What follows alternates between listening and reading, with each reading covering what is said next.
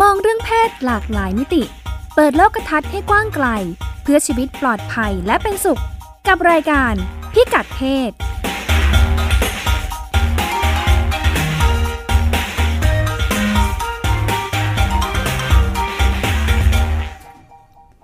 ทักทายตอนเช้าวันเสาร์สิบนาฬิกานะคะ ค่ะ กับรายการพิกัดเพศ คุณผู้ฟังก็อยู่กับดิฉันรัชดาตราภาค และคุณจันทิมาตรีเลิศ สวัสดีค่ะ ค่ะดำเนินรายการกัน 2 คนนะคะ ปกติรายการของเรามีคุณจิตติมาพานุเตชะ เป็นผู้ดำเนินรายการร่วมกับดิฉันรัชดาเนี่ยแหละ ค่ะ อ่าคุณจิตติมาป่วยเดี้ยงหมดสภาพไปนะคะจะส่งคุณจันทิมามาแทนนะคะอ่ารายการของเราก็รับฟังได้เป็นประจำทาง w w w t h a i p b s r a d i o c o m นะคะ เป็นเป็นเว็บไซต์ใหม่ ค่ะ ที่เพิ่งเปลี่ยนเปลี่ยนอ่าลิงก์ URL มานะคะ ค่ะ แล้วก็ ขออภัย สามารถ ค่ะ รับฟังได้ที่แอปพลิเคชันไทย PBS นะคะ ได้ทั้งระบบ iOS และ Android ค่ะ ค่ะ แล้วฟังย้อนหลังได้ด้วยนะคะ ค่ะ รายการที่เอ่อออกอากาศเอ่อไม่ใช่ออกอากาศออนแอร์ออนไลน์ ค่ะ ออนไลน์ครั้งแรกเนี่ยตอน 10นาฬิกา ค่ะ ทุกวันเสาร์แล้ว ค่ะ หลังจากนั้นอ่าประมาณวันอาทิตย์ รายการที่ที่ออนออนออนไลน์ วันเนี้ยก็จะขึ้นเว็บ แล้วคราวนี้ฟังได้ตล ฟั อด ง แล้ ได้ ว ตลอดแล้วก็สามารถดาวน์โหลดไปไว้ เก็บไว้ฟังหรือว่า ค่ะ ใช้ในการหาข้อมูลอะไรได้นะคะ ค่ะ แล้วก็รายการพิกัดเพศเนี่ยเป็นรายการที่ อาจจะชวน ชวนคุยเรื่องสถานการณ์ต่างๆ ในประเทศทั้งในประเทศและต่างประเทศนะนะคะ ค่ะ ที่เกี่ยวเกี่ยวข้องและไม่เกี่ยวข้องกับเรื่องเพศ แต่เราสามารถดึงเข้ามา ให้เกี่ยวจนได้นะ ใช่ค่ะ เรามีความสามารถพิเศษนะคะ ค่ะ เพราะว่าตรงนี้เป็นพิกัดเพศที่เรา ค่ะ ปักหมุดไว้แล้ว ค่ะ นะคะ ยังไงเราก็ต้องลากมาตรงนี้ให้ได้นะคะ ไม่ใช่นะคะ ค่ะ รายการวันนี้เราจะคุยกันเรื่องอะไร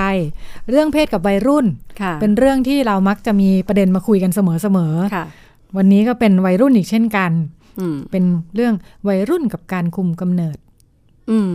ฟังแล้วรู้สึกว่ามันควรจะมาอยู่ด้วยกันไหม วัยรุ่นต้องคุมกำเนิดเหรอคะ อืม หรือวัยรุ่น ถ้าวัยรุ่น ต้องมีเพศสัมพันธ์ก่อนถึงจะคุมกำเนิด อ่า ใช่ไหม ค่ะ ถ้าถ้าคิดว่าวัยรุ่นไม่ควรจะมีเพศสัมพันธ์ วัยรุ่น จะคุม ก็จะไม่เกี่ยวกับการคุมกำเนิด ค่ะ ค่ะ นอกจากการคุมกำเนิดแล้ว เวลาเอ้ยจริง ๆ แล้วมันเป็น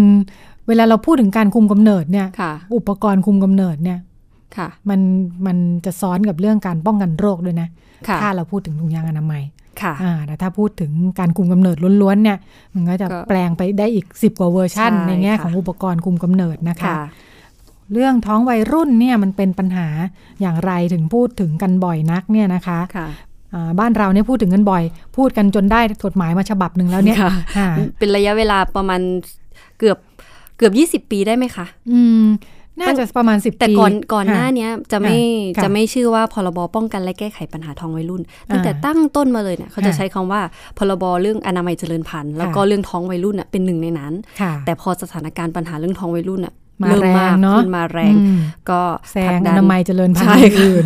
ก็ได้เป็นชื่อกฎหมายมาเลย แล้วก็ ค่ะ ทำงานเรื่องท้องวัยรุ่นโดยเฉพาะ เฉพาะ ค่ะ กลุ่มขึ้นมากขึ้นเนาะ ค่ะ จริง ๆ แล้วปัญหาอนามัยเจริญพันธุ์ที่เราใช้เป็นชื่อร่างพรบในช่วงแรกเนี่ย ค่ะ ครอบคลุมทุกวัย ใช่ เป็น แล้วก็ เรื่อง สิบ ระบบ ประเด็นปัญหา อ่าฮะ ค่ะ เกี่ยวกับเรื่ ค่ะ องอนามัย สิท เจริญ ธิ พั เรื่อน ง ธุ์ เพศแล้วก็อนามัยเจริญพันธุ์เนาะ ค่ะ แต่ว่าที่เป็นวัยรุ่นมาแรงแซงโค้งที่ว่าเนี่ยนะคะแซงโค้งทุกชาติเลยค่ะ ค่ะ ไม่ใช่เฉพาะบ้านเราเนาะ ค่ะ เป็นประเด็นประเด็นระดับเขาเรียกอะไรวาระโลกเออฉันชอบ ค่ะ พูดเป็นวาระวาระโลก ค่ะ เพราะว่าอ่าในหลายประเทศโดยเฉพาะประเทศใหญ่ ๆ อังกฤษ อืม สหรัฐเนี่ยเจอมาก่อนหน้าเรา ค่ะ สัก 20 ปีนะคะทำให้อ่าอัตราการที่เขาเจอปัญหาอัตราตั้งครรภ์วัยรุ่นสูงมากเนาะ ค่ะ เออในขณะที่สังคม คิดว่าเป็นปัญหามากๆเนี่ยเพราะว่าเด็กควรจะเรียนเนี่ยนะ ค่ะ อ่าเพราะฉะนั้นถ้าท้องในช่วงที่กำลังเรียนหนังสือเนี่ย ก็จะเป็น ยอม ปัญหา ไม่ได้อะ ค่ะ เออถ้าเป็นสมัย อืม ก่อนไม่ได้คิดว่าสำคัญเนี่ย ค่ะ อ่าไม่ต้องเรียนเนี่ยก็ท้องไปนะคะท้องกันไปคนสมัยก่อนก็ท้องเร็วนะ อืม เออมันก็เลยเป็นปัญหามากขึ้นเพราะเรารู้สึกว่าเด็กทุกคนควรจะเรียนเนี่ยนะคะ อ่าอ่าประเทศที่เขาเจอปัญหามาก่อนหน้าเราเนี่ยก็เลยก็เลยมีประสบการณ์ประสบการณ์การแก้ปัญหาเนาะป้องกัน ค่ะ และแก้ไขปัญหาให้เรามากลับมาได้ทบทวนว่าเอ้ยบ้านเราก็ปัญหาเยอะกับเขาเหมือนกันเนาะ อืม เออก็ต้องแก้ไข ค่ะ คำว่าท้องวัยรุ่นก็ก็เป็นเป็นประเด็นในตัวเองอยู่นะ ค่ะ ฮะอ่าเมื่อก่อนเนี่ยเขาจะใช้คำว่าท้องไม่พร้อม อืม อืมเวลาเวลาถ้ากรณีท้องวัยรุ่นนะ ค่ะ เวลาท้องไม่พร้อมเนี่ยมันก็จะเกิดกรณีว่าอ่า ใครไปบอกว่าท้องไม่พร้อมเนี่ยที่บ้านเขาบอกพร้อมก็ได้ ก็ อืม ไม่ต้องเรียนไงไม่ ค่ะ เออไม่พร้อมพร้อมแล้วก็ได้ ถ้าท้องแล้วก็ก็ไม่ต้องเรียนก็ได้ออกมา อืม รีบทำทำงานก็ได้ อืม เลี้ยงลูกอยู่บ้านเลยอะไรอย่างเงี้ยนะ ค่ะ เอ่อทางทางคนที่ทำงานด้านนี้เนี่ยเอ่อซึ่งเป็นเป็นส่วนงานราชการหลายกระทรวงนะคะ ค่ะ ก็เลยตัดปัญหานะเหมือนตัดปัญหาว่าเอ่อไม่ต้องเถียงกันแล้วถ้าพร้อมไม่พร้อม ค่ะ พูดไปเลยว่าท้องวัยรุ่น การตั้งครรภ์ในวัยรุ่นเนี่ยเป็นปัญหาทั้งหมดนี่แหละ ค่ะ เอ่อเพื่อเพื่อลดการถกเถียงว่าพร้อมหรือไม่พร้อม ค่ะ เราตัดสินเองว่าไม่พร้อมทุกกรณี ค่ะ เอ่อดิฉันไม่แน่ใจเรื่องเวลานะ แต่คิดว่าแนวคิดเนี่ยมาจากการที่เอ่อตอนที่รัฐธรรมนูญ ระบุว่าเอ่อเด็กไทยต้องมีสิทธิ์ได้รับการศึกษาขั้นพื้นฐาน 12 ปี ค่ะ เอ่อเพราะฉะนั้นสิทธิ์เนี่ยจะต้องไม่ถูกปิดกั้น ค่ะ เออเพราะว่าถ้าถ้าเกิดตั้งครรภ์ขึ้นมาอะไรเงี้ยนะเออเด็กจะต้องไม่ไม่เอ่อไม่หลุดออกไปจากระบบการศึกษา ค่ะ อืมเพราะฉะนั้นนี่แหละที่มามาเป็นที่มาของการตั้งครรภ์ในวัยรุ่นที่ ค่ะ ที่เป็นปัญหาทุกกรณี คือท้อง ค่ะ ทุกกรณีเรามองว่าเป็นปัญหา ค่ะ คำว่าเป็นปัญหาเนี่ยมันนำไปสู่แนวทางการแก้ไข ค่ะ ไม่ใช่ว่าปัญหาเนี่ยไม่ใช่ปัญหาที่ตัวเด็ก ค่ะ แต่เป็นปัญหาที่เราจะต้องแก้ไข ค่ะ อย่าง ค่ะ เช่นอ่าเด็กท้องขึ้นมาหนึ่งคนเนี่ยเขามีสิทธิ์ที่จะจะได้เรียนต่อ แล้วก็ ค่ะ ต้องจัดระบบการเรียนต่อ ค่ะ ให้เขา ค่ะ หรือว่าถ้าเขาต้องการที่จะเป็นแม่ ค่ะ คือคือในมุมของการต้องการที่จะเป็น ค่ะ แม่เขาต้องมีเขาต้องมีความรู้ในการตัดสินใจ ค่ะ ในสัก ค่ะ สักมากพอนะคะ ค่ะ เขาก็จะต้องได้รับสวัสดิการในการ ค่ะ จัดการเรื่องนี้ เพราะว่า ค่ะ อ่าในการระบุคำว่าท้องวัยรุ่นเนี่ย ค่ะ อืมมันจะดูซอฟต์กว่าเรื่องท้องไม่พร้อมที่จะต้องมาเอ่อหาคำตอบว่าเอ้ย ค่ะ พร้อมไม่พร้อม เดี๋ยว ถ้าเด็กพร้อมล่ะก็ปล่อยมันไป เถียงนะ เอ เออ อ ค่ะ ใช่ค่ะ อยากให้อ่าเข้ามาสู่ระบบที่จะต้องดูแลกันนะคะ ค่ะ ค่ะเอ่อทำไมถึงต้องดูแลด้านหนึ่งถ้ามองในแง่พัฒนาคนเนาะ ค่ะ พัฒนากำลังคนเนี่ยเออที่เราบอกว่าเด็กต้องเรียนเนี่ยก็เพราะเราหวังว่าประชาชนทุกคนเนี่ยจะมีการศึกษา ค่ะ ในระดับที่สูงพอที่จะดูแลตัวเองและครอบครัวเนาะ ค่ะ เออเรียนสูงพอมีงานทำที่ดีพอมั่นคงพอ ค่ะ มีค่าตอบแทนที่เพียงพอเนี่ย ค่ะ เออเขาก็จะมีคุณภาพชีวิตที่ดี ค่ะ แต่ถ้ามันเกิดฉุกเฉินเนี่ยเกิดอุบัติเหตุในชีวิตขึ้นมาเนี่ย ค่ะ เหมือนเหมือนเราเกิดอุบัติเหตุในชีวิตเนาะ ค่ะ เออมัน ใช่ ถึงต้องมี ใช่ ระบบเอ่อประกันสุขภาพเนาะ ค่ะ มีอะไรสักอันหนึ่งที่เข้ามาเพื่อแทรกแซงชีวิตในช่วงวิกฤตเนี่ย อืมในการ เออ พัฒนาคุณภาพชีวิต เออเพื่อให้เขา ค่ะ กลับคืนมาสู่ภาวะปกติให้ ค่ะ เร็วที่สุดเออถ้าเขาไปอยู่ในภาวะท้องปั๊บไม่ใช่ท้องปั๊บแล้วแบบหลุดออกไปเลยคราวนี้ หลุดออกไปจากการเรียน หลุดออกไปจากสังคม ไม่มี ค่ะ ที่ยืนนะทำงาน อืม ก็ไม่ได้ ถ้าไม่ได้ อืม เรียนเนี่ยจะทำงานอะไร ก็จะเป็นแรงงานที่มีเอ่อแรงงานด้อยเขาเรียกอะไรนะคะ แรงงานด้อยคุณภาพ ด้วยคุณ ไร้ ภาพ ไร้ฝีมือ ไร้ฝีมือ ค่ะ ก็จะเป็นได้ค่าแรงขั้นต่ำอะไร แล้ว เล็กๆน้อยๆ ตัวเอง ไป ก็จะเอาไม่รอดแล้วก็ยังมีลูกด้วยนะคะ ใช่ มันก็จะไปกันใหญ่ เพราะฉะนั้นทำยังไงเขาถึงจะกลับมาในลู่รอยเดิม อืม ของชีวิตนะ อืม สามารถจะเดินหน้าต่อไปได้ ค่ะ เนี่ยอะไรบ้างที่จำเป็นที่จะต้องช่วยพยุงกันตรงนี้นะคะ ใน ค่ะ ช่วงรอยต่อ ค่ะ เพื่อที่ไม่ใช่เพื่อเขาคนเดียวหรอก เพื่อถ้ามองว่าประชาชนที่มีคุณภาพ ค่ะ ไปช่วยกันพัฒนาสังคมเนาะ ค่ะ เขาได้เรียนดีที่สุดอยู่ในหน้าที่การงานที่ดี ค่ะ เขาดูแลตัวเองดูแลลูกได้ แล้วก็มาช่วยกัน อืม ทำอะไรให้มีประโยชน์กับสังคมนะคะ ค่ะ ไม่งั้นก็จะกลายเป็นภาระกันไปหมดเนี่ย ค่ะ เออเราก็จะมีพลเมืองไม่มีคุณภาพที่เป็นภาระเต็มไปหมดนะคะ ค่ะ แล้วก็จะปัญหาตามมาก็จะอยู่ที่เราทุกคนนี่แหละ อืม อ่าเพราะฉะนั้นปัญหาไม่ได้แยกจากตัวนะคะ ค่ะ ค่ะ รายการของเราก็เลยนี่แหละมาดูซิว่าต่างประเทศของเราในช่วงครึ่งแรกเป็นช่วงต่างประเทศ แล้วก็อ่าครึ่งหลังจะเป็นช่วงในประเทศนะคะ ค่ะ ช่วงต่างประเทศเราก็จะไปดูประสบการณ์ของอังกฤษที่พูดถึงเมื่อกี้นะคะ ว่าเป็น อืม ประเทศหนึ่งที่อ่ามีการเผชิญเหตุมาก่อนหน้าเราแล้ว แล้วก็มีการป้องกันแก้ไขมาก่อนหน้าเราว่าเขาทำยังไงบ้าง ค่ะ อีกประเทศที่แนวหน้าเหมือนกันสหรัฐอเมริกา ค่ะ ก็มีแนวทางรับมือปัญหานี้ที่น่าสนใจเดี๋ยวเราก็จะมาไล่เรียงกันดู ส่วนในประเทศนะคะอ่าเรามีพรบป้องกันและแก้ไขปัญหาการตั้งครรภ์ในวัยรุ่นแล้ว ค่ะ มาฟังเสียงวัยรุ่นกันบ้าง ค่ะ อืมวันนี้มีเยาวชน ไม่ใช่เยาวชนธรรมดา เป็น ค่ะ เยาวชนที่ทำงานเกี่ยวข้องกับอ่าสิทธิสุขภาพและอนามัยเจริญพันธุ์อ่าจะมีเป็นน้องนักศึกษาที่เรียกว่าอะไรนะ พัฒนาตัวเองจนมี ค่ะ ความรู้ด้านนี้และ ค่ะ สามารถไปสื่อสารกับเพื่อนๆได้ ค่ะ ค่ะว่าน้องๆเขามีมุมมองยังไงกันบ้างนะคะ จากที่ ค่ะ เราที่พูดถึงมาทั้งหมดเนี่ยผู้ใหญ่มองซะเยอะ ใช่ นะ ใช่ เออ ค่ะ นโยบงนโยบายหน่วย ค่ะ งานอะไรเต็มไปหมดเนี่ย ค่ะ ผู้ใหญ่ทั้งนั้นเรา ค่ะ ช่วงหลังเราก็จะมาฟังว่า แล้วเด็กเขาว่างกันบ้าง ค่ะ อ่าเพราะฉะนั้นมาเริ่มต้นเพิ่งเริ่มต้นหนึ่งนะเนี่ย เกริ่นนะคะ อ่า ค่ะ ช่วงเริ่มต้นนะคะจากประเทศอังกฤษ ประเทศอังกฤษเขาทำอะไรกันบ้าง ค่ะ ที่ว่าเนี่ยประเทศอังกฤษเนี่ยเจอปัญหามาตั้งแต่ปี 1998 นะคะ เป็นปัญหากันขึ้นมาเพราะว่าอัตราตั้งท้องสูงเป็นอันดับสองรองจากสหรัฐ อืม อืมสหรัฐเป็นอันดับหนึ่งค่ะ ค่ะ อ่าแล้วก็ ในประเทศยุโรปด้วยกันเองเนี่ย แกก็สูงกว่าใครเขาหมดเลยนะคะ ค่ะ พอเจอปัญหานั้นขึ้นมาเนี่ยเขาก็ตั้งเป็นวาระแห่งชาตินะคะ เวลารัฐบาลให้ความสำคัญ ยุทธศาสตร์สองข้อข ค่ะ องอังกฤษในการแก้ปัญหา ตั้งครรภ์ในวัยรุ่นในช่วงปี 1999 นะคะ คือ 1. ลดอัตราตั้งครรภ์วัยรุ่น ค่ะ ที่อายุต่ำกว่า 18 ปีทั่วประเทศ ให้ลดลงครึ่งหนึ่ง อืม ภายในปี 2553 ค่ะ อืมเขาก็ตั้งเป้าระยะยาวเนาะข้อ 2 ยุทธศาสตร์ที่ 2 นะคะ ต้องดูแลช่วยเหลือวัยรุ่นตั้งครรภ์ให้มีคุณภาพชีวิตที่ดี ค่ะ อ่าเหมือนที่เราพูดไปถึงเมื่อกี้นะคะ ค่ะ หนึ่งป้องกันก่อน ลดอัตราท้องไม่พร้อม ค่ะ ของวัยรุ่นให้ลดลงให้มากที่สุด ค่ะ แต่มันลดไม่หมดหรอกมันมีหลุดไปบ้างแหละอ่า ค่ะ เพราะฉะนั้นพวกที่หลุดไปเนี่ยต้องดูแลด้วย อืม ทำไงให้มีคุณภาพชีวิตที่ดี ค่ะ อ่าอาจารย์ศาสตราจารย์โรเจอร์อิงแฮมนะคะมหาวิทยาลัยจากมหาวิทยาลัยเซาท์แฮมป์ตันประเทศอังกฤษเนี่ยนะคะ เป็นนักวิชาการด้วย แล้วแกก็ช่วยงานเรื่องนโยบายยุทธศาสตร์ท้องไม่พร้อมของอังกฤษเนี่ยนะคะ ค่ะ แกบอกว่าแกมีข้อคิดค่ะว่าที่ทำงานกันมาเนี่ยนะ แกบอกว่าการแก้ปัญหาท้องในวัยรุ่นเนี่ยนะคะ ต้องทำบนพื้นฐานของข้อเท็จจริงนะคะ ไม่ใช่แนวปฏิบัติทางจริยธรรม อืม อืมมีความหมายยังไง ค่ะ เวลาเราจริยธรรมคือการตัดสินคุณค่าเนาะ ค่ะ ดีชั่วถูกผิด ค่ะ ดีเลวอะไรอย่างเงี้ยอ่าทันทีที่เราคิดว่าการที่วัยรุ่นมีเพศสัมพันธ์ อืม มันเลว ค่ะ การที่ตั้งครรภ์ไม่พร้อมมันไม่ดี ค่ะ อ่าแล้วมันไม่ดีที่ตัวคนด้วยนะ ค่ะ อ่าเราก็จะไปตัดสินคุณค่าที่ตัวบุคคลว่าเอ้ยเด็กคนนี้ไม่รักดีเลย อืม อ่ามันก็จะนำไปสู่ที่เราทำทำกันไหม ค่ะ พอไม่รักดีปั๊บเอาท้องไม่อยากเรียนใช่ไหมงั้นไม่ต้องเรียน อืม มันก็จะเป็นการลงโทษเขา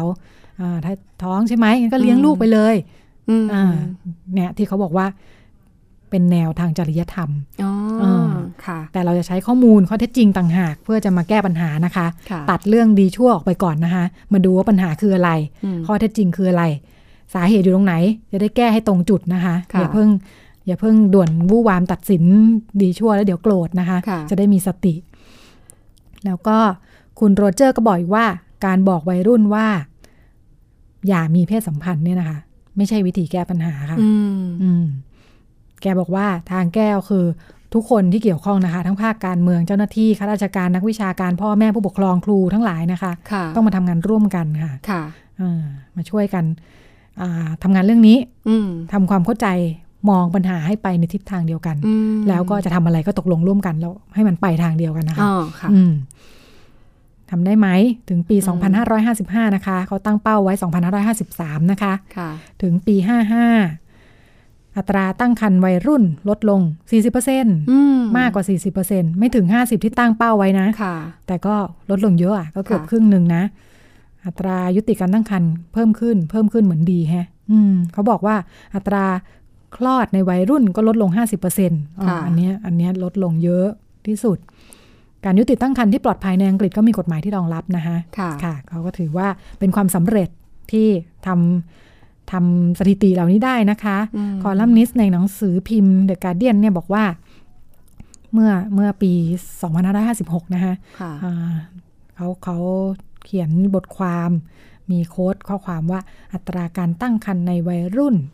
ที่ลดลงเนี่ยนะคะ คือเรื่องเล่าแห่งความสำเร็จในยุคสมัยของเราเลยนะคะ ในประเทศอังกฤษ ค่ะ อืมบอกว่าทำได้ในเชิงนโยบายแล้วก็ทำได้ตามเป้าขนาดนี้เนี่ย ค่ะ อืมถือว่าเป็นความสำเร็จมาก ความ ค่ะ สำเร็จนี้มาจากอะไร เขาคุณคุณโรเจอร์นะคะคุณโรเจอร์อิงแฮมเนี่ยบอกว่ามีอยู่เจ็ดปัจจัยค่ะ ที่ ค่ะ ทำให้แก้ปัญหานี้ได้ ค่ะ จากประสบการณ์ของประเทศอังกฤษนะคะ มีหลายข้อข้อที่สำคัญสำคัญนะคะ ก็อย่างเช่น โรงเรียนต้องสอนเรื่องเพศสัมพันธ์ ค่ะ เรื่องสัมพันธภาพทางเพศ อืม ให้กับเด็กตั้งแต่ในวัยเด็กค่ะ แล้วก็นี่แหละ เนื้อหาจะต้องเหมาะสมกับทุกช่วงวัยนะคะ ค่ะ คุณครูจะต้องผ่านการอบรมให้มีความรู้ทักษะการสอนเรื่องพวกนี้กับเด็กๆนะคะ ค่ะ แล้วก็ข้อ 2 จะต้องสื่อสารกับวัยรุ่นพ่อแม่ และผู้ปฏิบัติงานไปในทิศทางเดียวกัน ค่ะ ที่เขาว่าเนี่ยนะคะ รวมทั้งทำงานร่วมกับสื่อมวลชนด้วย พูดให้มันไปในทางเดียวกันหน่อย ม เคยมีใครสักคนนะตอนนั้นเล่าให้ดิฉันฟังบอกว่าเด็กเนี่ยเขาสับสนนะ ค่ะ เวลาเพื่อนบอกว่า ต้องมีแฟนสิมันถึงจะดีอะไม่มีแฟนไม่มีคนสนใจไร้คุณค่ามากเลย อืม เออมีเซ็กส์ก็ดี ค่ะ สำหรับวัยรุ่นในขณะที่พอกลับไปที่บ้าน พ่อแม่บอกว่าเฮ้ยไม่ได้อย่ามี เด็กสับ เด็กก็ สน จะงงนะคะ ค่ะ บอกว่าตกลงยังไงดียังไงไม่ไม่ดีนะคะ อืมเขาก็อาจจะแบบว่าอยู่กับเพื่อนเขาก็มีแฟนแต่กลับไป อ่า บ้านเขาบอกพ่อแม่เขก็ต้ว่างก ไม่ เวอ มี ร์ชันหนึ่ง ใช่ นะคะก็จะเป็นปัญหาของการ ค่ะ การเข้าไม่ถึงเด็ก ที่ว่าเนี่ยทำไมพ่อแม่ถึงไม่เข้าใจเด็ก เพราะว่าต้องเข้าใจโลกของเขาก่อน เขา ค่ะ อยู่ในสิ่งแวดล้อมแบบไหนบ้างนะคะ ค่ะ อืม ดังนั้นเราต้องทำงานเป็นในทิศทางเดียวกัน ใช่เขาถึงบอกว่าทุกคนต้องพูดทางเดียวกันพูด ค่ะ ให้มันเหมือนๆกันไม่งั้นเด็กงงนะ อื คะ ม งั้นคนนู้นพูดอย่างคนนี้พูดอย่างเด็กจะ ค่ะ สับสน ค่ะ อีกข้อหนึ่งนะคะที่สำคัญคือ จะต้องจัดบริการการคุมกำเนิดที่เป็นมิตรกับวัยรุ่นนะคะ สถานที่ของบริการคุมกำเนิดที่ว่าเนี่ยเด็กต้องเข้าถึงได้ต้องอยู่ ค่ะ ในแหล่งเยาวชนนะคะ ค่ะ คือไม่ใช่แค่มีนะคะมีแล้วไปอยู่ในรกในพ ง ไปอยู่ที่ไหนแบบเด็กไม่ไปนี่ก็ ค่ะ ไปทีคนรู้กันหมดทั้งบ้านอย่างนี้นะคะ เออ รู้ทั้งเมืองเลย ไม่ควรนะคะบริการทุกคนจะมีความเป็นส่วนตัว ค่ะ มีความละเอียดอ่อนนะคะ ว่าเรื่องเหล่านี้ไม่ใช่เรื่องแบบว่า ไม่ใช่เดินไปเซเว่นนะคะ อ่า ไม่ให้ซื้อซาลาเปา ค่ะ ก็ควรจะมีการเก็บความลับยังไง ค่ะ บ้าง เจ้าหน้าที่มีความ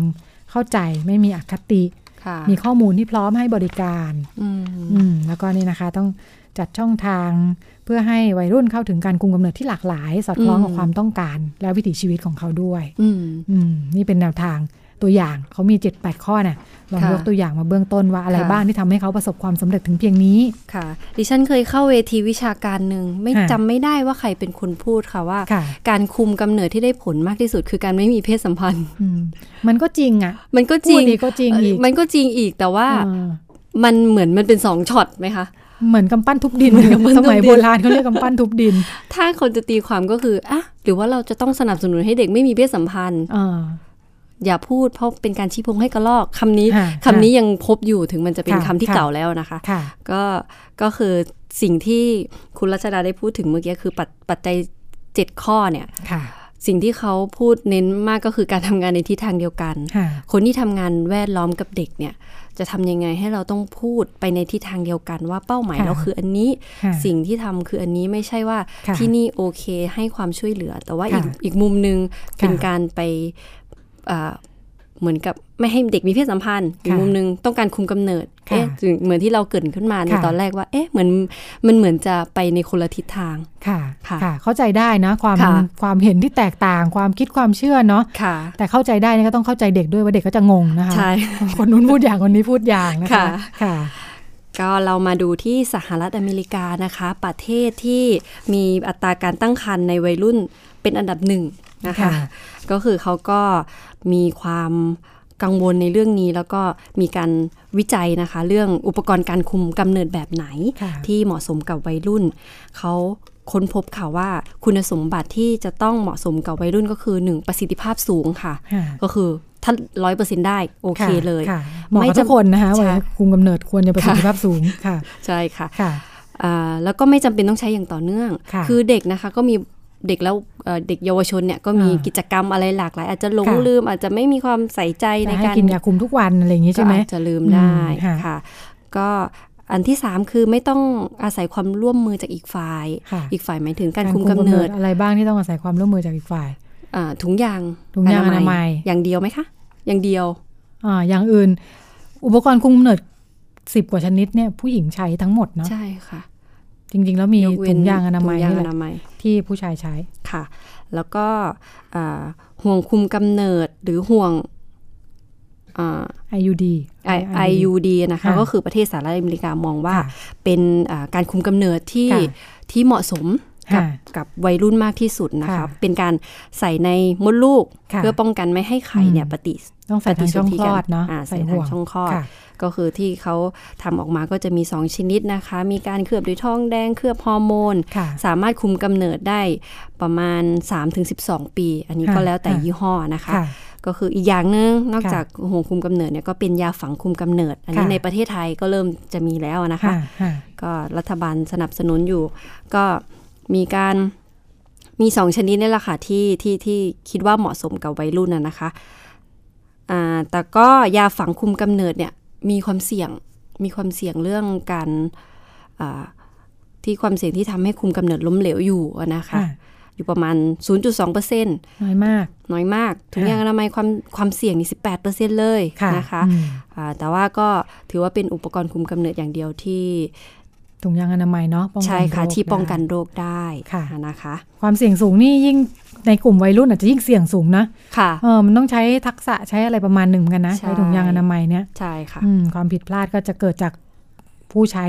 อื ไม่ชำนาญนี่แหละ ค่ะ ค่ะ แต่ก็ผู้หญิงอเมริกันเนี่ยมีการคุมกำเนิดโดยการใส่ห่วงแค่7 7เปอร์เซ็นต์เอง ค่ะ นะคะ ค่ะ อาจจะเป็นเพราะว่าเมื่อเอ่อในปี 1970 ที่ผ่านมาเนี่ยมีบริษัทยานะคะ ค่ะ ก็เอ่อบริษัทที่ผลิตห่วงคุมกำเนิดเนี่ยอ่าเหมือนกับคล้ายๆ กับทำผิดพลาด เพราะว่าห่วงห่วงคุมคุมกำเนิดเนี่ยถ้าเราท้องแล้วอะต้องถอดออก อื แต่ว่าถ้าไม่ถ ค่ะ อดออกมันก็จะเสี่ยงต่อการติดเชื้อ ค่ะ ทำให้หญิงรายนั้นน่ะถูก ค่ะ ติดเชื้อนะคะ อืมค่ะ ก็ก็มีการกังวลกลัวกันอยู่นะคะ ค่ะ แต่ว่าอ่าประเทศที่มีอัตราการใส่ห่วงเนี้ย ค่ะ สูงก็คืออยู่ที่ประเทศจีนค่ะ ค่ะ ก็41 แล้วก็ ค่ะ ต่อมาก็ประเทศฝรั่งเศส นอร์เวย์นะคะ ซึ่งประเทศนอร์เวย์เนี่ยมีอัตรา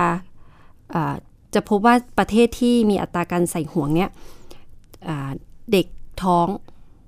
อามีอัตราที่ต่ำ อืม นะคะแสดงว่า ค่ะ มันก็ขึ้นอยู่ ได้ผลดี ใช่ค่ะมันก็ อืม ขึ้นอยู่ประสิทธิ ค่ะ ภาพของห่วง ค่ะ นะคะ ก็ในประเทศไทยค่ะในปีที่แล้ว อืม อ่าสำนักงาน ค่ะ หลักประกันสุขภาพแห่งชาติ หรือสปสชเนี่ย ค่ะ ก็ร่วมกับกรมอนามัยด้วยเนาะมี ค่ะ นโยบายให้สิทธิ ให้สิทธิเด็กวัยรุ่นเนี่ยขอรับบริการยาฝังคุมกำเนิดได้ ค่ะ นะคะ ก็ในช่วงแรกก็นำร่องโดยใช้กับวัยรุ่นที่ผ่านการตั้งครรภ์แล้วก็คลอดนะคะ แล้วก็พอคลอดปุ๊บก็อาจจะมีการฝังยา ค่ะ คุมกำเนิดเพื่อป้องกันการท้องซ้ำนะคะ ค่ะ และต่อมาก็มีการขยายสิทธิ์ให้กับเอ่อวัยรุ่น ค่ะ หญิงทั่วไปนะคะ ค่ะ สามารถใช้สิทธิ์ได้ คนทั่วไปก็ใช้สิทธิ์ได้เนาะ ใช่ ผู้หญิง ค่ะ ยา ค่ะ ฝังก็จะต่างตรงดีง่ายกว่าหน่อยตรงที่ยาฝังคุมกำเนิดไม่ต้องใส่ทางช่องคลอด ค่ะ ใช้ฝังที่ท้องแขนนะคะ ใช่ค่ะ เป็นเป็นระบบฮอร์โมนเหมือนกัน ค่ะ เป็นการทำงานด้วยฮอร์โมน ค่ะ เหมือนเหมือนยาเหมือนยากินอะ ค่ะใช่ เออ มันอยากกินแต่เราก็ก็จะไม่ลืมกินเนาะมันก็จะอยู่ เออ ที่ร่างกาย ค่ะ ค่ะ คนก็จะความจริงง่ายมากเลยนะนี่ฉันเคยไปออกงานอะไรสักอย่างในยจัดบูธอะ อืม พี่แผงข้าง ค่ะ พี่บูธข้างแกเป็นโรงพยาบาล ค่ะ แกก็ชวนอยู่นั่นแหละ เอาไหมเนี่ยมันง่ายมากเลย อืม เป็นเครื่องยิงเล็ก ๆ แล้วก็ยิงเข้าไปที่ท้องแขน ปุ๊บแล้วมันมีแท่งอะไรอยู่ตร มั ง นจะ ไห เป็น ม แท่งเล็ก อ๋อ ๆ สมัยโบราณ สมัยโบราณ ก่อน ค่ะ หน้าเนี้ยไอไอยาฝังคุมกำเนิดใต้ท้องแขนเนี่ยมัน ค่ะ จะเป็นห้าอัน เออ เออแบบเป็นแฉกเลย ใส่เข้าไปจะเหมือนดาว เหมือนอะไรนะมันจะเหมือนพัดอย่างเงี้ยเพราะมันเป็นแท่งเล็ก ๆ ประมาณเหมือนก้านไม่ เรา ขีดไฟ เราจับดูก็จะเห็น มองก็เห็น เราม เล อง ย ก็เห็นอ๋อ ค่ะเป็นเหมือนก้านไม่ขีดไฟเล็กๆ ค่ะ ที่ใส่เข้าไปห้าอัน ตอนนี้พัฒนาหรือยัง เหลือ คะ อันเดียว อ๋อ ง่ายมาก ค่ ก็จะเป็นอันแท่งเล็ก ค่ะ ๆ ฝังอยู่ ค่ะ ก็สะดวกแล้วก็อยู่ในสิทธิประโยชน์ ค่ะ ด้านประกันสุขภาพด้วย ค่ะ ค่ะ มีมีให้บริการไม่ทุกโรงพยาบาลหรอก แต่ว่าเยอะอยู่ อืม เช็คเช็ครายชื่อได้นะคะ ค่ะ สอบถามจากทางโรงพยาบาลที่ท่านมีใช้สิทธิ์อยู่ได้ ค่ะ แล้วก็อาจจะต้องเช็คว่าถ้าเอ่อโรงพยาบาลที่มีเนี่ยเราสามารถข้ามไปใช้สิทธิ์ได้ไหม ค่ะ อ่าเพราะว่าเขาก็อ่าอยากจะเผยแพร่นะ ให้คน ค่ะ เข้าถึงตรงนี้ ค่ะ แต่ก็อย่างไรก็ดีมีประสิทธิภาพอย่างไรก็ตาม อืม ไม่ป้องกันโรคนะคะ ค่ะ ค่ะ ป้องกันท้องแต่ไม่ป้องกันโรค อืม อ่าท้ายที่สุดแล้วเรื่องการคุมกำเนิดเนี่ยอ่าไม่แน่ใจว่าจะเป็นมันจะต้องมาคู่กับการศึกษา คือไม่ใช่ไม่แน่ใจ ดิฉันมีความคิดว่ามันควรที่จะมาพร้อมกันกับพื้นฐานการศึกษาเรื่องเพศเรื่องเพศศึกษานะคะ เรื่องสรีระ อืมค่ะ เรื่องสาเหตุของการท้อง ค่ เพราะว่าเอ่อจะเห็นได้ว่า ค่ะ มีเด็กส่วนหนึ่งนะคะ ค่ะ ที่ไม่ไม่รู้ว่าเราท้องจากทำไมถึงท้อง อืม ท้องได้ ค่ะ ยังไง ค่ะ จากคำถามอะนะคะ ที่องค์กรมูลที่สร้างความเข้าใจเรื่องสุขภาพผู้หญิง ค่ะ ทำอยู่ก็มีคำถามแปลกๆ ถ้าในฐานะของผู้ใหญ่เราจะใช้คำว่าแปลกๆนะคะ อ๋อ แต่ว่า ฮะ ในฐานะของวัยรุ่นเนี่ยคือเขาไม่รู้จริง ค่ะ ๆ ว่าเราท้องได้ยังไง ค่ะ ค่ะก็ก็ก็เลยคิดว่าสิ่งที่สำคัญเนี่ยควรจะมาพร้อมกับพื้นฐานการเรียนรู้เรื่องนี้ เข้าใจ แล้วก็ เรื่องร่างกายของเราเนาะ ใช่ค่ะ เออเหมือน เพราะว่า ที่อังกฤษที่ว่า ใช่ เขาบอกว่าต้องเรียนรู้ตั้งแต่เด็กๆ ค่ะ ซึ่งเพศศึกษาสำหรับเด็ก ๆ ที่เขาพูดถึงก็คือนี่แหละ ค่ะ เริ่มต้นจากเข้าใจว่าแบบว่าเออร่างกายของเรา มันผู้หญิงเป็นยังไง ผู้ชายเป็นยังไง ค่ะ แล้วค่อยๆ ซับซ้อนขึ้นเรื่อยๆ เนาะ ค่ะ อวัยวะภายนอกภายในทำงานยังไง ค่ะ ถ้าถึงขั้นแบบว่าโตเป็นวัยรุ่นแล้วยังสงสัยว่าท้องยังไง หรือว่า อืม ไม่รู้ว่ามีเพศสัมพันธ์แล้วท้องได้เนี่ย ค่ะ คือเป็นสิ่งที่เกิดขึ้นนะคะ ค่ะ จากประสบการณ์ที่เราเจอ ค่ะ ค่ะถ้าไม่ต้องสงสัยว่าทำไมถึงได้ท้องกันเนี่ยนะคะ ค่ะ เพราะว่าความเข้าใจพื้นฐานเหล่านี้ต่ำมาก อืม ทีเดียว ใช่ อืม ใช่ ไม่ต้องโทษเด็กนะคะ ค่ะ เรา บางคนผู้ใหญ่ก็ยังไม่รู้นะคะ ใช่แล้วเราดูแลกันมายังไงนะคะ ทุกคน ค่ะ ถึงไม่มีความรู้เหล่านี้ ค่ะ หมดเวลาครึ่งแรก ค่ะ เดี๋ยวเรากลับมาพบกันในช่วงที่ 2 ค่ะ ค่ะ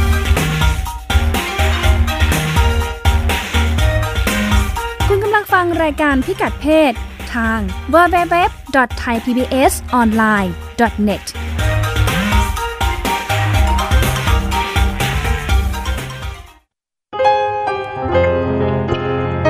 เ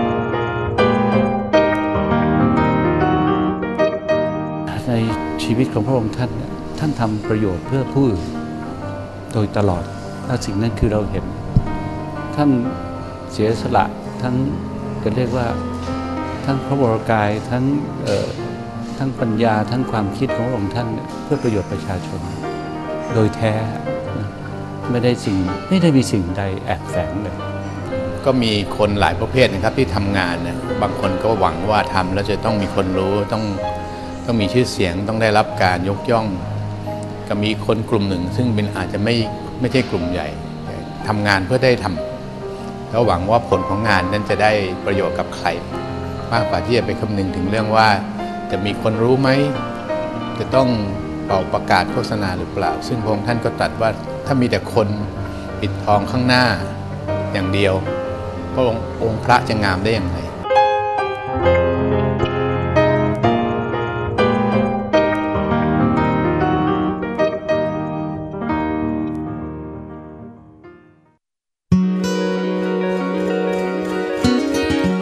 กรีนก็มีความสำคัญที่พวกเราต้องอนุรักษ์เอาไว้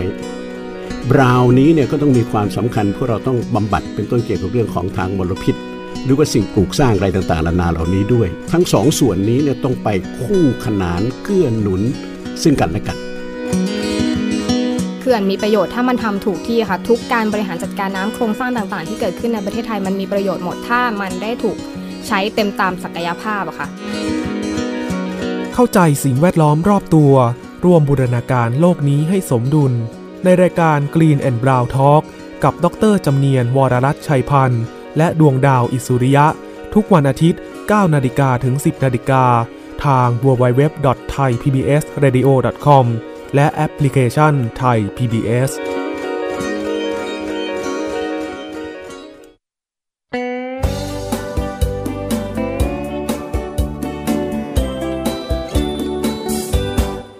บอกเล่าข่าวสารที่เป็นประโย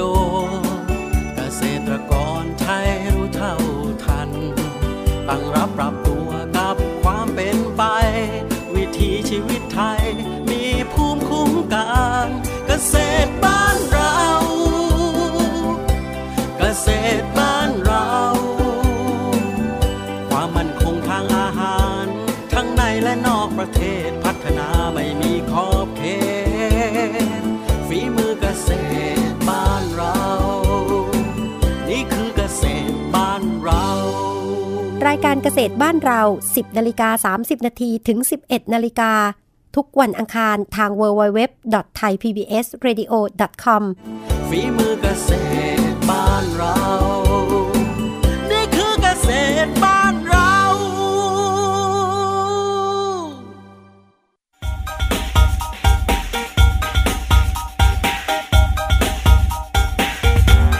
มองเรื่องเพศหลากหลายมิติ เปิดโลกทัศน์ให้กว้างไกล เพื่อชีวิตปลอดภัยและเป็นสุข กับรายการพิกัดเพศ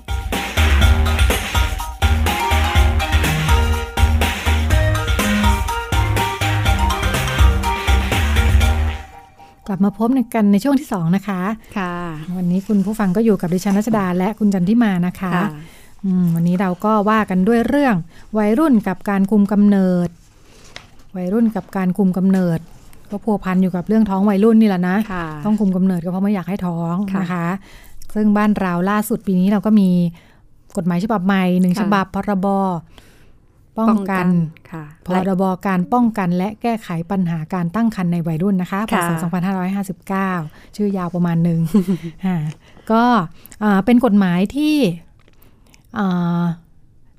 ป้องกันและแก้ไขปัญหาการตั้งครรภ์ในวัย มี รุ่น ชื่ นี่ อ แห เล่ ละ นชื่อเล่นนะคะ ว่าพรบท้องวัยรุ่น ค่ะ ค่ะ เป็นพรบที่พยายามจะอ่าสร้างความเป็นปึกแผ่นในการทำงานนะคะ ค่ะ ของประเด็นประเด็นปัญหานี้ โดยการตั้งคณะกรรมการระดับชาติขึ้นมาชุดหนึ่งมีนายกรัฐมนตรีเป็นประธานนะคะ ค่ะ อ่าคณะกรรมการประกอบด้วยตัวแทนจากหน่วยงาน 5 กระทรวงหลัก ค่ะ ที่เกี่ยวข้องกับเรื่องนี้นะคะ กระทรวงพัฒนาสังคม การพัฒนาสังคมและความมั่นคงของมนุษย์ ค่ะ อ่ากระทรวงสาธารณสุข จริงๆ กระทรวงสาธารณสุขเป็นเป็นเจ้าภาพ ค่ะ เป็น เหมือนเป็นทีมเลขา เป็นทีมเลขาของ ค่ะ กฎหมายฉบับนี้ กระทรวงแรงงานกระทรวงศึกษาธิการ และกระทรวงมหาดไทย ค่ะ อ่าซึ่งดูแลส่วนงานท้องถิ่นนะคะ ซึ่งมีบทบาทสำคัญทุกเรื่องนะคะ ค่ะเพราะพรบตัวเนี้ยนะมองว่าเอ่อเราไม่สามารถที่จะทำงาน ค่ะ ด้วยหน่วยงานใดหน่วยงานหนึ่ง ค่ะ เพียงหน่วยงานเดียวเรา ค่ะ จะต้องทำด้วย อ่า บริ ทุก บ ค ท นต้องทำด้วยกันนะ ใช่ คะ ค่ะ เพราะฉะนั้นก็ช่วยทำไปในทิศทางเดียวกันนะ ค่ะ คะ ก็อ่าล่าสุดล่าสุดพรบเอ่อพรบเป็นเป็นกฎหมายแม่บทที่จะทำงานเรื่องนี้นะคะ ค่ะ จะให้เกิดผลได้จริงก็ต้องอ่ากระแต่ละกระทรวงต้องปฏิบัติงานได้ ค่ะ อ่าระหว่างนี้ก็อยู่ระหว่างอ่าการร่างกฎกระทรวงของแต่ละกระทรวงนะคะว่า ค่ะ อ่าแนวทางที่อ่ากฎหมายเขียนมาแบบนี้เนี่ยถึงระดับปฏิบัติจะเป็นยังไงบ้าง ค่ะ ซึ่งแนวปฏิบัติก็ไปในทิศทางกับเรื่องเรื่องเดียวกับของต่างประเทศนะ ค่ะ ที่ที่เราเล่าให้ฟังมา คือเจอปัญหาคล้ายๆกันหมดแหละ ค่ะ อ่าอ่าวิถีชีวิตวัยรุ่นนะคะ อืม วิถีชีวิตเยาวชนยุคใหม่ดูเหมือนเขาจะมีมีมีลักษณะร่วมกันอยู่เนาะ ค่ะ เอ่อมีค่านิยมร่วมกันก็เจอปัญหาเหมือนกันนะคะ ค่ะ เพราะฉะนั้นวิธีจัดการปัญหาก็น่าจะไปในแนวทางเดียวกันได้นี่แหละ ค่ะ อืม โอเคก็นอกนอกจากเรื่องพรบนะคะ ก็ ค่ะ ดิฉันว่ามันมีอีกนโยบายหนึ่งก็คือยุทธศาสตร์ ชื่อเดียวกันกับพรบเลยค่ะ ค่ะ ยุทธศาสตร์ป้องกันและแก้ไขปัญหาการตั้งครรภ์ในวัยรุ่น ค่ะ ซึ่งอันนี้จะเอ่อคนที่เป็นทีมเลขาหรือว่าเป็นเป็นเจ้าภาพก็จะเป็นกระทรวงพัฒนาสังคมและความมั่นคงของมนุษย์ ค่ะ ซึ่งจะเห็นได้ว่าเอ่อตัวเนื้อหาในพรบและยุทธศาสตร์เนี่ยจะไปในทิศทางเดียวกัน อืม วันนี้ ค่ะ เราใช้คำว่าทิศทางเดียวกันค่อนข้างบ่อย ค่ะ มาก ค่ะ เพราะว่าเอ่อการทำงานในเรื่อง ค่ะ นี้อะนะคะ เราไม่อยากให้กระจัดกระจายนะคะ ใช่ ค่ะ ใช่ค่ะ ค่ะ อืม เอ่อมีอีกกิจกรรมน่าสนใจที่ ค่ะ กำลังจะเกิดขึ้นเหมือนจะเร็วๆนี้แต่จริงๆคือปีหน้านะคะ ค่ะ ประมาณเดือนกุมภาเป็นเป็นเอ่ออีเวนต์ต่อเนื่อง อืม คืองานประชุมระดับชาติเรื่องสุขภาวะทางเพศนะคะ ค่ะ จัดมาครั้งหนึ่งแล้วเมื่อเดือนกันยายนปี 2557 ค่ะ ปีนั้นเราใช้ชื่อชื่อตอนว่าการ อืม ตั้งครรภ์ในวัยรุ่น ค่ะ อืมอาสองปีผ่านมาก็จะจัด ค่ะ กันอีกครั้งหนึ่งในเดือนกุมภาพันธ์นะคะ ก็ เป็นครั้งที่สอง เป็นครั้งที่ส เา อง อ่า ลักษณะงานก็จะเป็น ค่ะ นี่แหละที่เราพูดถึงอ่ากฎเอ้ยอะไรนะพระราชบัญญัติที่ ค่ะ เป็น 5 กระทรวงเนี่ยจริง ๆ แล้วมีการทำงานเรื่องนี้มาระยะหนึ่งแล้วนะคะ ค่ะ โดยโดยก็โดย 5 หน่วยงานที่ว่านี่แหละ อืม อ่าแต่ว่ามีความกระจัดกระจายอยู่ประมาณหนึ่งนะคะ ค่ะ แต่ว่าในงานงานประชุมระดับชาติที่ว่าเนี่ยคราวที่แล้วจัดที่อ่าเมืองทองธานีเนาะ ค่ะ ก็เป็นการรวบรวมหน่วยงานทั้งหมด รวมทั้งภาคเอกชนด้วย ค่ะ มีภาคเอกชนที่ทำงานเรื่องนี้อยู่พอสมควร ค่ะ เราก็มา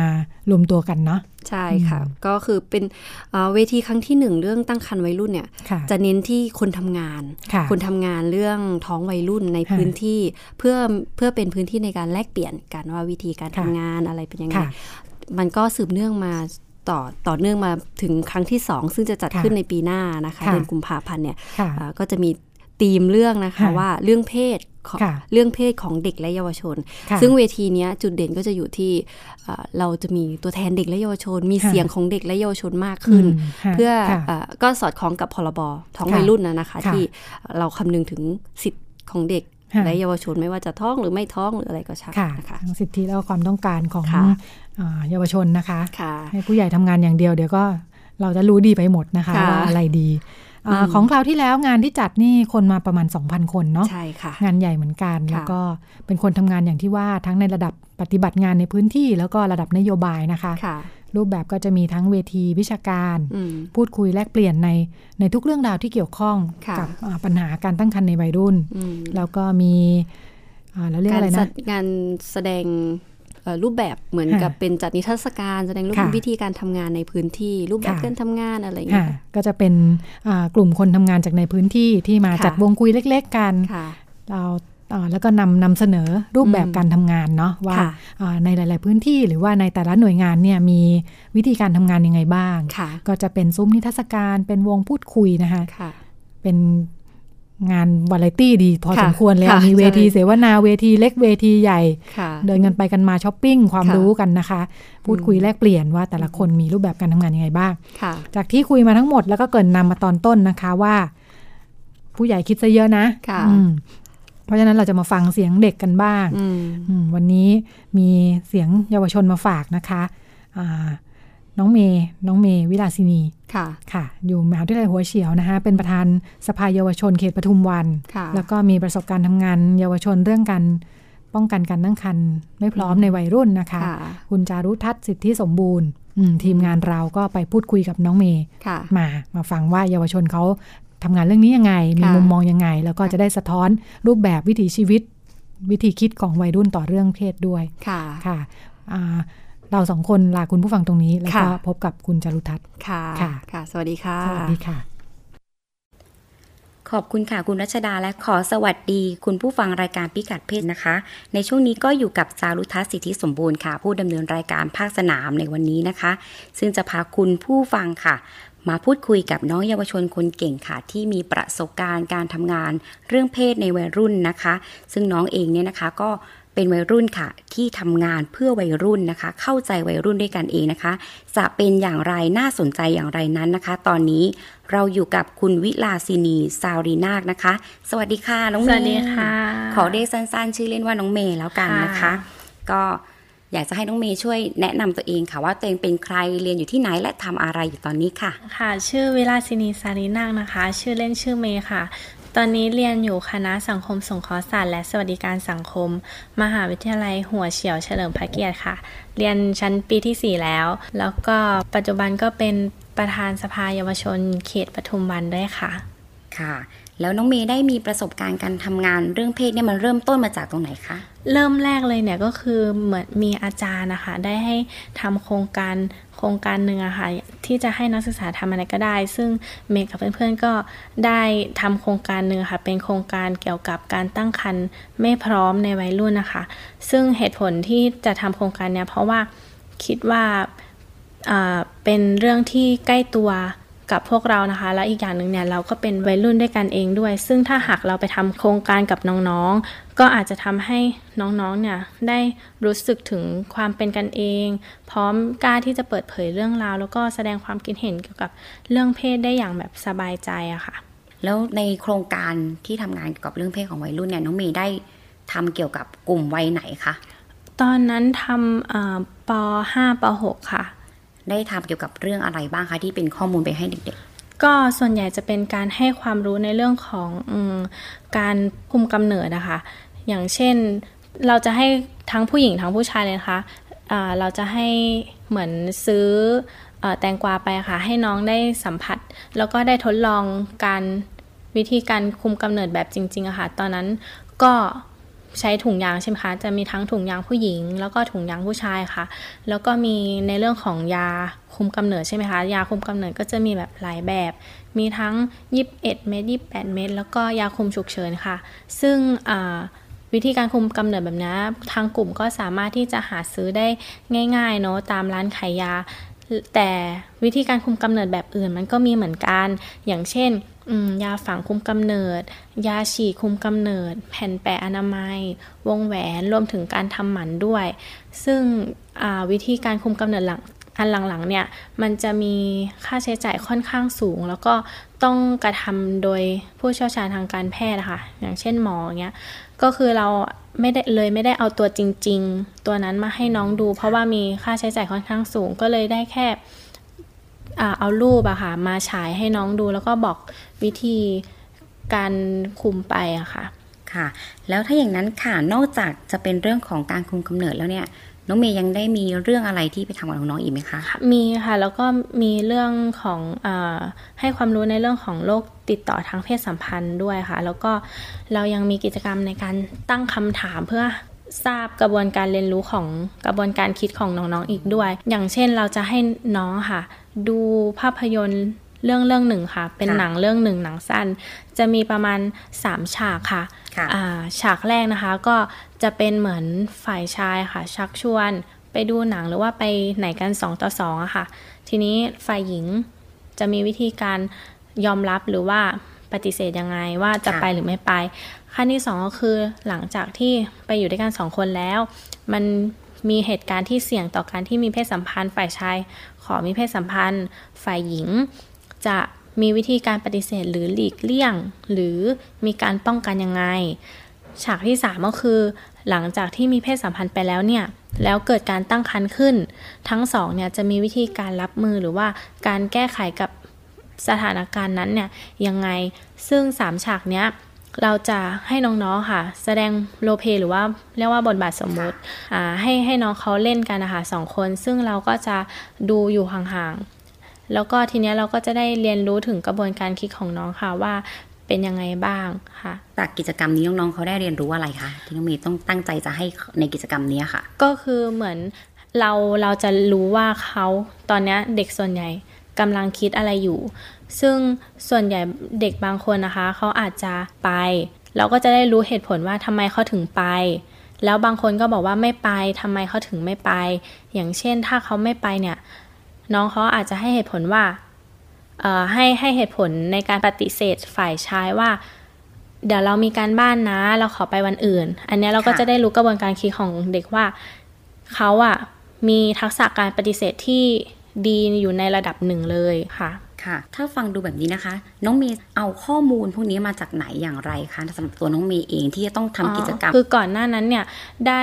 มีโอกาสได้เข้าไปอบรมจากมูลนิธิเพชรทูเฮลอะค่ะ เลยนำความรู้ตรงนั้นนะคะ มาสอนน้องๆต่ออีกทีหนึ่งค่ะ อืมนำมาประยุกต์ใช้ในกิจกรรมของเรา ใช่ เนาะ ค่ะ ฟังดูเหมือนในในโครงการและกิจกรรมที่น้องเมย์ทำนะคะ ในเรื่องเพศของวัยรุ่นเนี่ยก็จะมีทั้งเรื่องของการเปลี่ยนแปลงร่างกายเนาะเพราะว่ามันมีเรื่องของวัยรุ่นเนอะเพ ใช่ ราะน้องเขาอยู่ใน ใช่ค่ะ ช่วงวัยประถม ใช่ ใช่ไหม ค่ะ คะแล้วก็มีทั้งเรื่องของ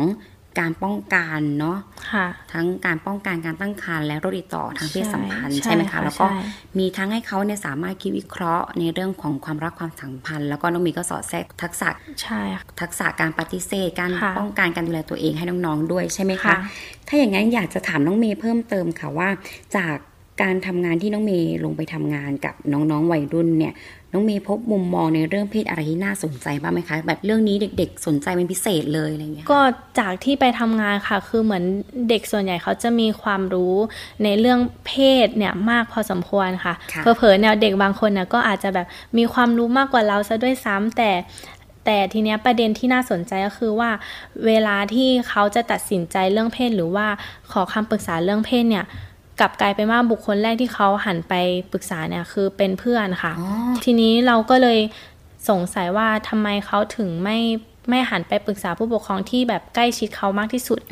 ก็เลยแบบถามถามน้องเขาไปว่า เพราะอะไรถึงแบบไม่ไม่ไปปรึกษาพ่อแม่ล่ะคะ ค่ะ ซึ่งน้องเขาก็จะตอบมาว่า หนูกลัวค่ะ หนูกลัวโดนว่ากลัวโดนพ่อแม่ตำหนิว่า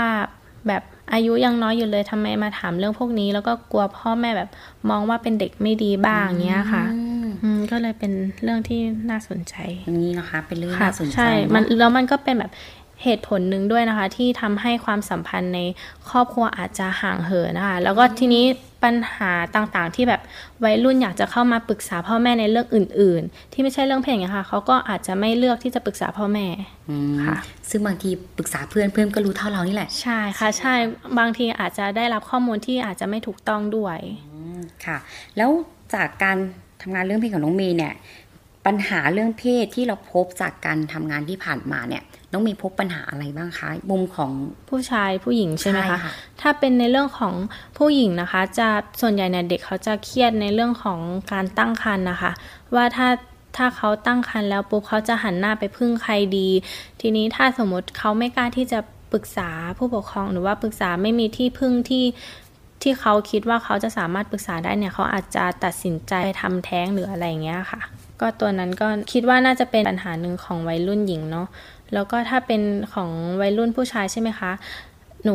คิดว่าน่าจะเป็นในเรื่องของความรับผิดชอบอะค่ะเพราะว่าผู้ชายเขาจะคิดว่าเขาเป็นเป็นผู้นำเขาต้องเป็นผู้นำเขาจะต้องมีความรับผิดชอบในสิ่งที่จะเกิดขึ้น ในสิ่งที่เกิดขึ้นอย่างเช่น ถ้าเขาทำผู้หญิงท้องใช่ไหมคะเขาก็จะต้องแบกรับแบกรับภาระตัวเนี้ยทั้งพ่อแม่ตัวเองด้วย แล้วก็พ่อแม่ฝ่ายหญิงด้วยว่าเขาจะมีวิธีการ รับผิดชอบยังไง เขาจะเลี้ยงดูลูกที่เกิดมาได้ไหม เขาจะเลี้ยงแฟนภรรยาของเขาได้ไหมอย่างเงี้ยค่ะ ตัวนี้ก็จะทำให้เหมือนเขารู้สึกกดดันตัวเอง อืม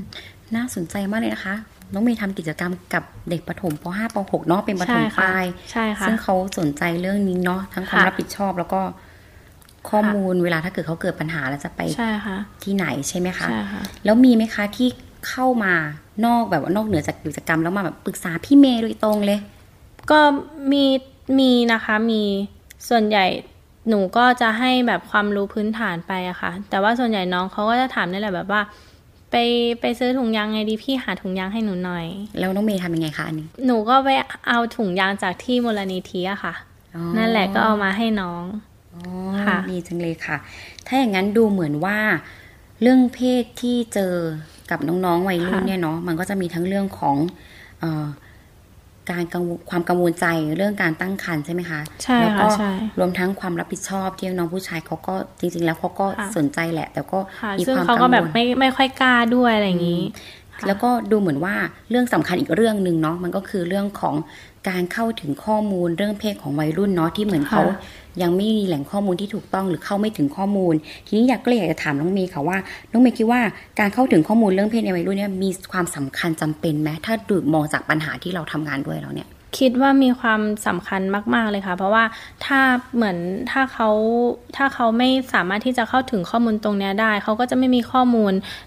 ที่จะไปเหมือนถ้าเรามี ควบคุมแล้วก็ดูแลตัวเอง ใช่ ใช่ไหม ค่ะ คะ แล้วถ้าสมมติเรามีสื่อตรงเนี้ยสื่อกลางตรงเนี้ยที่จะให้วัยรุ่นสามารถเข้าไปเรียนรู้ได้ด้วยตัวเองอะ่ะมันก็จะดีมากเพราะว่าถ้าวัยรุ่นอยากรู้อะไรเกี่ยวกับเรื่องเพศเขาก็จะสามารถที่จะค้นหา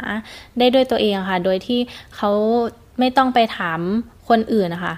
อาจจะถามได้ด้วยตัวเองเพราะว่าเดี๋ยวนี้ในปัจจุบันนี้ก็คือมีหน่วยงานหลายหน่วยงานเนาะที่ออกมาเหมือนรณรงค์แล้วก็ให้ความสำคัญเกี่ยวกับเรื่องเพศมากขึ้น ก็จะมีแบบออกสื่อต่างๆ มาให้ความรู้ในข้อมูลที่ถูกต้อง ทีเนี้ยมันก็จะเป็นสื่อกลางที่ให้วัยรุ่นสามารถเข้าถึงข้อมูลที่ถูกต้องได้อะค่ะ อืมซึ่งก็มองแล้วว่ามีมีประโยชน์และจำเป็นมากเนาะในการ ค่ะ ที่แบบว่า ถ้าเขาสามารถเข้าถึงข้อมูลได้เองเนี่ยเขาก็เหมือนกับว่าข้อมูลอยู่ในมือแล้วสามารถดูแล ใช่ ตัวเองได้เลยใช่ไหมคะ ค่ะ ถ้าอย่างนั้นน้องเมย์คิดว่า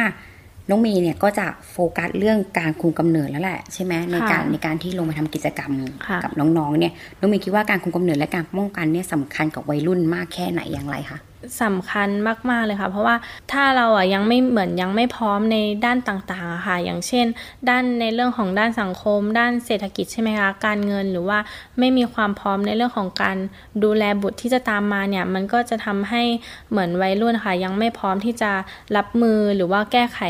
ปัญหานั้นน่ะได้ด้วยตนเองค่ะ ทีนี้ถ้า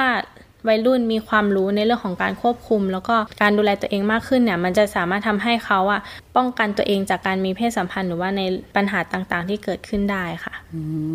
ป้องกันดูแลตัวเองจากการมีเพศสัมพันธ์นะ ค่ะ แล้วก็มันจะรวมไปถึงว่าถ้าเกิดมีเพศสัมพันธ์ที่ไม่ปลอดภัยก็จะมีปัญหาอะไรตามมา ใช่ใช่ค่ะ เขาก็สามารถจะดูแลตัวเองได้ในตรงนี้ใช่ไหม ใช่ คะ ค่ะ แล้วน้องเมย์ทำงานเรื่องเนี้ยได้มีการทำงานเรื่องเพศแล้วบอกกับวัยรุ่นแบบเนี้ยน้องเมย์ไม่กลัวเหรอคะเพราะว่าเราก็เห็นนะว่าจะมีผู้ใหญ่ที่ยังมีมุมมอง อืมค่ะ ว่า เป็นวัยรุ่นอ่ะ ยังไม่ควรมีเพศสัมพันธ์นะยังไม่ถึงเวลาหรอก แล้วเนี่ยไปบอกกับน้องๆแบบเนี้ยเป็นการชี้โพงกันลอกหรือเปล่า ถ้าเป็นในความคิดหนูนะคะ ก็หนูคิดว่ามันเป็นทัศนคติ แล้วก็หรือเป็นค่านิยมของผู้ใหญ่มากกว่าไหมอะคะว่า แบบเขาเหมือนเขาคิดว่าเราอะค่ะ ยังไม่มีความรับผิดชอบมากพออะค่ะ เหมือนเหมือนเขาอะรู้อยู่แล้วว่าแบบ ถ้าเรามีเพศสัมพันธ์ไปอ่ะมันต้องท้องแน่ๆ เพราะว่าเขาว่าเคยผ่านประสบการณ์แบบนี้มาก่อน ค่ะเขาแต่ในในลึกๆแล้วหนูก็คิดว่าเขาอาจจะมีความเป็นห่วงอยู่บ้าง แต่ถ้าถ้าเป็นในมุมมองของหนูค่ะหนูคิดว่าการมีเพศสัมพันธ์อ่ะมันมันไม่ใช่เรื่องผิดอ่ะหนูว่ามันเป็นเรื่องธรรมชาติเพราะว่ามันเป็นเรื่องในฮอร์โมนของเราด้วยส่วนหนึ่งถ้าเราอยู่กันสองคนอะไรอย่างงี้ใช่ไหมคะ แต่ถ้าเรา ถ้าเราคิดจะมีจริงๆ หนูว่า ถ้าเขามีความพร้อมหรือว่ารู้จักวิธีการป้องกันตัวเองอะค่ะ หนูว่ามันก็ไม่ได้ไม่น่าไม่น่าผิดหรือว่าไม่น่าไปห้ามอะไรอะค่ะ เพราะว่ามันหนูว่ามันเป็นสิทธิ์มันเป็นสิทธิ์หนึ่งของวัยรุ่นด้วยอะค่ะ ที่เขาจะมีการตัดสินใจทำอะไรสักอย่างหนึ่ง ก็ดูเหมือนว่าจริงๆ แล้วถ้าเกิดว่าวัยรุ่นรู้จักที่จะป้องกันตัวเองเนาะดูแลตัวเองได้ ก็ไม่ไม่น่าจะมีปัญหาอะไรเนาะ ใช่ค่ะ ไหมฟัง ใช่ ดูเหมือนอย่างนั้นใช่ไหมคะ ใช่ค่ะ ค่ะ แล้วน้องเมย์ครับปัจจุบันนี้นะคะ เราก็มีพรบการป้องกันและแก้ไขท้องในวัยรุ่นนะคะน้องเมย์คิดว่าพรบอันนี้ที่ที่เกิดขึ้นเนี่ยมันช่วยเอื้อประโยชน์หรือว่าเอื้อให้วัยรุ่นเนี่ยมีสิทธิเข้าถึงอะไรอย่างไรบ้างคะ ก็ตามที่พรบบอกใช่ไหมคะ ก็คืออย่างเช่นอ่าเด็กที่ท้องเนี่ยเขาสามารถที่จะเรียนต่อได้ตัวเนี้ยหนูก็คิดว่ามันดีมากเลยเพราะว่า ค่ะ คือเด็กบางคนเนี่ยเขาท้องเนี่ยเขาก็จะคิดว่าเขาว่าเป็นตัวปัญหาของสังคมนะ กลัวโดนเพื่อนมองไม่ดีบ้าง กลัวอาจารย์ว่าบ้างอะไรอย่างเงี้ยค่ะ หนูคิดว่าพอมีพรบตัวเนี้ยมันทำให้วัยรุ่นสามารถที่จะเข้าไปเรียนได้ แล้วก็อ่าอีกตัวหนึ่งก็คือให้เด็กอะค่ะสามารถเข้าไปเหมือนใช้บริการในศูนย์บริการสาธารณสุขได้โดยที่แบบ ไม่ไม่ต้องระบุว่าเป็นใครมาจากไหนอะไรเงี้ยค่ะ มันก็จะทำให้วัยรุ่นเขาสบายใจว่าเขาไม่ต้องแบบกลัวว่าคนจะมองเขาว่าไม่ดีอย่างเงี้ยค่ะ ให้แบบว่าเข้าไปหาคำปรึกษาหรือว่าให้คำแนะนำต่างๆ เกี่ยวกับวัยรุ่นอย่างเงี้ยค่ะ ตัวนี้พรบตัวนี้ก็คือดีมาก อืมมันก็ตอบโจทย์วัยรุ่นใช่ไหมคะ ใช่ค่ะใช่ตอบโจทย์วัยรุ่นมากค่ะ อืมค่ะ แล้วถ้าอย่างนั้นค่ะเราก็เดินทางกันมาถึงช่วงท้ายรายการแล้วค่ะ คุณผู้ฟังคะท้ายรายการนี้นะคะ ก็อยากจะให้น้องเมย์ค่ะ ช่วยฝากถึงวัยรุ่นเนี่อยค่ะสำหรับเรื่องเพศและการดูแลตัวเอง เพื่อที่ว่าเพื่อนๆวัยรุ่น น้องๆวัยรุ่นของเราเนี่ยจะสามารถใช้ชีวิตและดำเนิน ชีวิตตัวเองให้ถึงเป้าหมายที่ตัวเองฝันไว้ได้ น้องเมย์มีอะไรอยากฝากบอกน้องๆ หรือเพื่อนๆวัยรุ่นของเราบ้างคะ ก็อยากบอกเนาะว่าเราถึงเราจะเป็นวัยรุ่นใช่ไหมคะ ถ้าแบบเราคิดที่จะมีเพศสัมพันธ์เนี่ยก็อยากจะให้สำรวจแล้วก็สำรวจตัวเองก่อนว่าแบบมีความพร้อมแล้วหรือยังที่เราจะมีเพศสัมพันธ์ในตอนนี้ หรือมีความรู้มากพอไหมที่จะเอาความรู้ตรงนั้นเนี่ยมาป้องกันหรือว่าการควบคุม การมีเพศสัมพันธ์ของตัวเอง การคุมกำเนิดของตัวเอง หรือพร้อมที่จะรับผิดชอบผลที่ตามมาจากการกระทำของตัวเองได้หรือเปล่า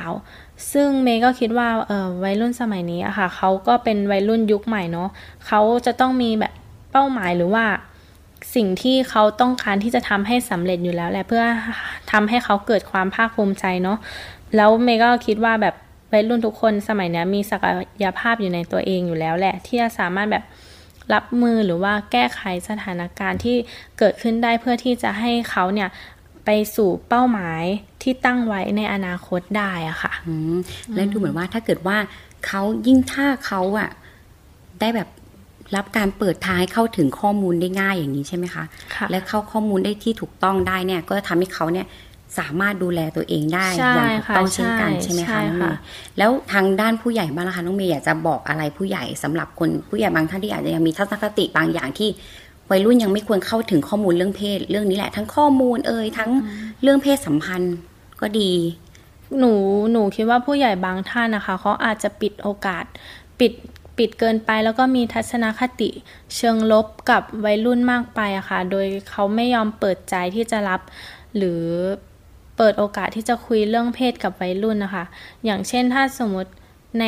ใกล้ตัวเรามากที่สุดเลยใช่ไหมคะก็คือ พ่อแม่ของเราเองเนี่ยแหละค่ะอยากอยากที่จะให้ เปิดใจคุยกับเรื่องเพศเนี่ยกับวัยรุ่น โดยโดยเขาเนี่ยไม่ต้องไม่ต้องรอให้วัยรุ่นมาปรึกษาก็ได้ค่ะ แบบอาจจะเป็นคนที่เปิดประเด็นในเรื่องเพศคุยกับวัยรุ่นก่อนอย่างเงี้ยค่ะ เพื่อที่จะให้แบบวัยรุ่นเขาแบบคิดว่า เออแม่เราก็แบบแม่พ่อแม่เราก็ยังมีความแบบเข้าใจเรานะ เขาจะได้แบบรู้สึกว่าเขามีที่พึ่งที่แบบใกล้ตัวแล้วก็แบบเข้าใจเรามากที่สุดแทนที่เขาจะแบบไปปรึกษาเพื่อนอย่างเงี้ยค่ะ ก็อยากจะให้แบบผู้ใหญ่ผู้ใหญ่แบบเปิดใจให้กว้างๆเลยค่ะ ค่ะ ที่จะแบบคุยกับเรื่องเพศอะค่ะ ก็เหมือนกับว่า ถ้าเปิดใจรับฟังเขาอะ่ะ มันก็ ค่ะ มันก็เท่ากับเราไม่ได้ผลักให้เขาเนี่ย ใช่ ไปเผชิญกับสิ่งที่มันไม่ถูกต้อง ซึ่งเราไม่รู้ว่า ใช่ เขาต้อง ค่ะ ไปเจอกับอะไรบ้างอย่าง ใช่ นั้นเนาะ ใช่ค่ะ แล้วแบบถ้าสมมติว่าถ้าในครอบครัวค่ะ ไม่ไม่เข้าใจเขาแล้วเขาจะไปหันไปหาใครอะคะถ้าเขาหันไปแบบคนอื่นอย่างเงี้ย คนอื่นเขาไม่ใช่ญาติเราแล้วแบบเขาจะมาเข้าใจในความรู้สึกของเราได้ยังไงอะค่ะ คือครอบครัวแบบสำคัญที่สุดอะค่ะหนูคิดว่างั้นนะคะ น่าจะแบบเปิดใจคุยกับวัยรุ่นมากที่สุดค่ะ ค่ะสำหรับวันนี้ทั้งดิฉันเองและคุณผู้ฟังก็ได้เห็นแล้วว่า การเข้าถึงข้อมูลเรื่องเพศ และอนามัยการเจริญพันธุ์ของวัยรุ่นนั้น มีความสำคัญต่อการดำเนินชีวิตที่ปลอดภัยของเด็กและเยาวชนเป็นอย่างมาก จากที่น้องเมย์เยาวชนที่ทำงานและทำกิจกรรมเรื่องเพศ ให้แก่เด็กและเยาวชนด้วยกันเองได้บอกเล่าให้พวกเราได้ฟังกันค่ะทำให้เห็นว่าการมอบความรู้เพื่อป้องกันเป็นสิ่งที่จะติดตัววัยรุ่นให้สามารถดูแลตัวเองได้ และสามารถวิเคราะห์สถานการณ์ที่กำลังเผชิญ แต่การห้ามปรามในบางครั้ง ก็เหมือนเป็นการผลักให้พวกเขานั้นต้องพบกับทางออกที่ไม่ปลอดภัยค่ะ สิ่งสำคัญคือผู้ใหญ่ต้องเปิดใจและเข้าใจ เหมือนเป็นการเปิดประตูให้เด็กและเยาวชน ได้เข้าถึงภูมิคุ้มกัน ที่สามารถเป็นเกราะป้องกันในการดูแลตัวเองได้อย่างปลอดภัยในการดำเนินชีวิตนั่นเองค่ะ วันนี้สารุทัศน์สิทธิสมบูรณ์ และน้องเมย์วิลาสนี ต้องขอลาคุณผู้ฟังไปก่อน แล้วพบกันใหม่ในวันเสาร์หน้าเวลาเดียวกันนี้สำหรับวันนี้ สวัสดีค่ะ